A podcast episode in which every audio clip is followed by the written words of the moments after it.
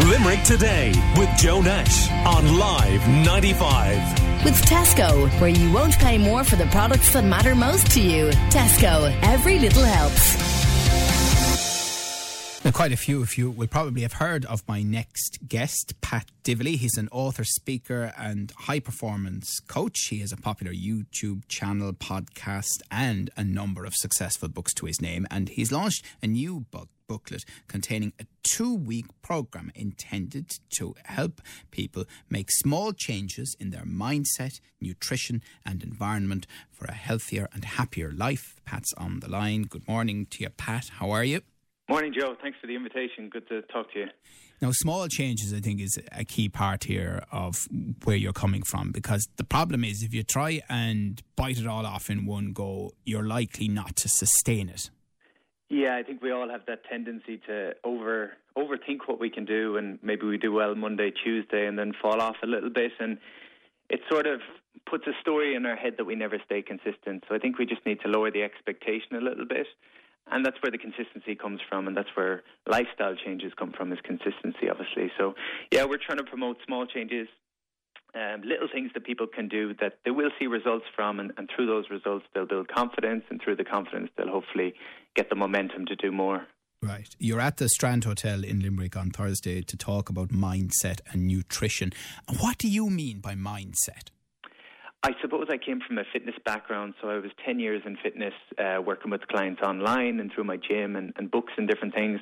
And ultimately, what I, I came to see was that the way people speak to themselves internally is probably the, the biggest factor in terms of health and happiness. So I could have clients coming to me that, you know, give them the same nutrition plan as the next person, but some people succeeded and other people struggled to stay consistent. And a lot of it was just their perceptions of, you know, um, the way they saw themselves, the way they spoke to themselves internally, the way they maybe judged themselves. Um, so when I talk about mindset, it's about becoming aware of the voice that's going on between your ears because it's important that you're auditing that voice and making sure that you're being a supporter of yourself rather than a critic. Yeah, we're chatting to Pat Divilly. Um, nutrition, then, it's a word I think I know what it means, maybe the dictionary definition, but again, what are you talking about? For me, it's it's very much back to basics approach to nutrition. So you know, as important as the mind is, you know, what we take in through media is important to our psyche. What we take in through nutrition is important to our body. Um, so I'm talking about getting back to basics. you I often talked about kind of eating the way our grandparents would have eaten.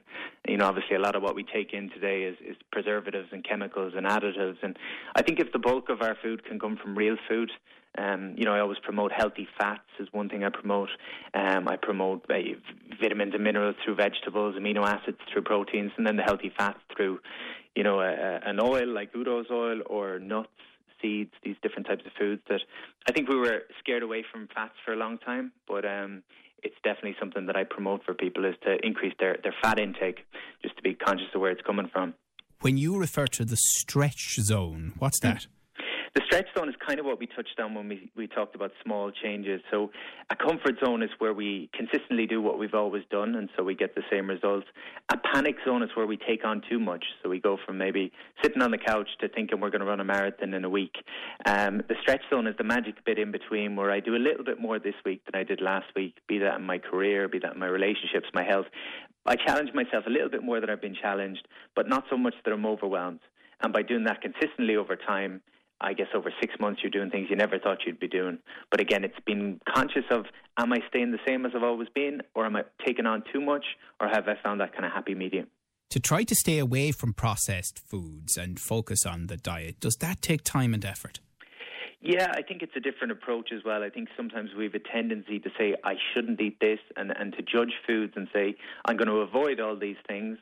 And when we try to omit things from our diet, it tends to be the, the thing that we think about all the time. So you think about cutting out alcohol or biscuits or whatever it might be. That tends to be your focus. So I try to encourage people to think about really putting good stuff in rather than taking out the bad. So, you know, if I can take in a bit more uh, in, in terms of healthy fats, vitamins, minerals, my amino acids, take in those essential nutrients that I need. I won't have the same deficiencies, I won't have the same cravings, and just by proxy of increasing the good intake, I'm not going to take in as much of the bad stuff. I'm just not going to crave it or need it. Yeah. And Pat, do you find uh, often working with somebody that they will maybe quickly enough surprise themselves in the progress they make? Yeah, and that's the magic I, I think I've seen in fitness for years because there's a there's an old phrase that says you can't pay someone to do your push-ups for you, and the thinking behind that is, you know, when it comes to health, we're we're all responsible for our own health, and when we make changes and we see results from those changes, it gives us confidence. It shows us that we're not stuck in any area of life. It's the same in any area that we can take on small changes, you know, build that confidence, see a bit of progress, and then just build that momentum over time. So, you know, it's rewarding for people to see what they can achieve through small changes, and I think it translates across all areas. Mm. And you're not against the odd treat either. No, absolutely not. I think again, it's just about personal responsibility and sort of, you know, becoming aware of, of how certain foods make you feel. So it's not that a food is a bad food because that makes you feel like a bad person for eating it. It's just that maybe it doesn't give you as much energy as you'd like, and so it's becoming aware of that. Okay, if I'm going to eat that, maybe I'm not going to sleep as well as I would otherwise. And if that's something you're you're okay with, I think all good.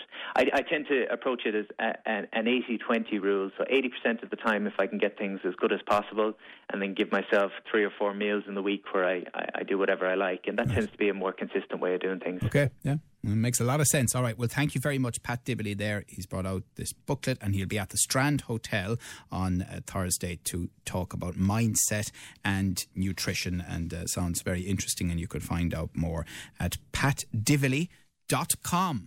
Call Limerick today now on 46 1995.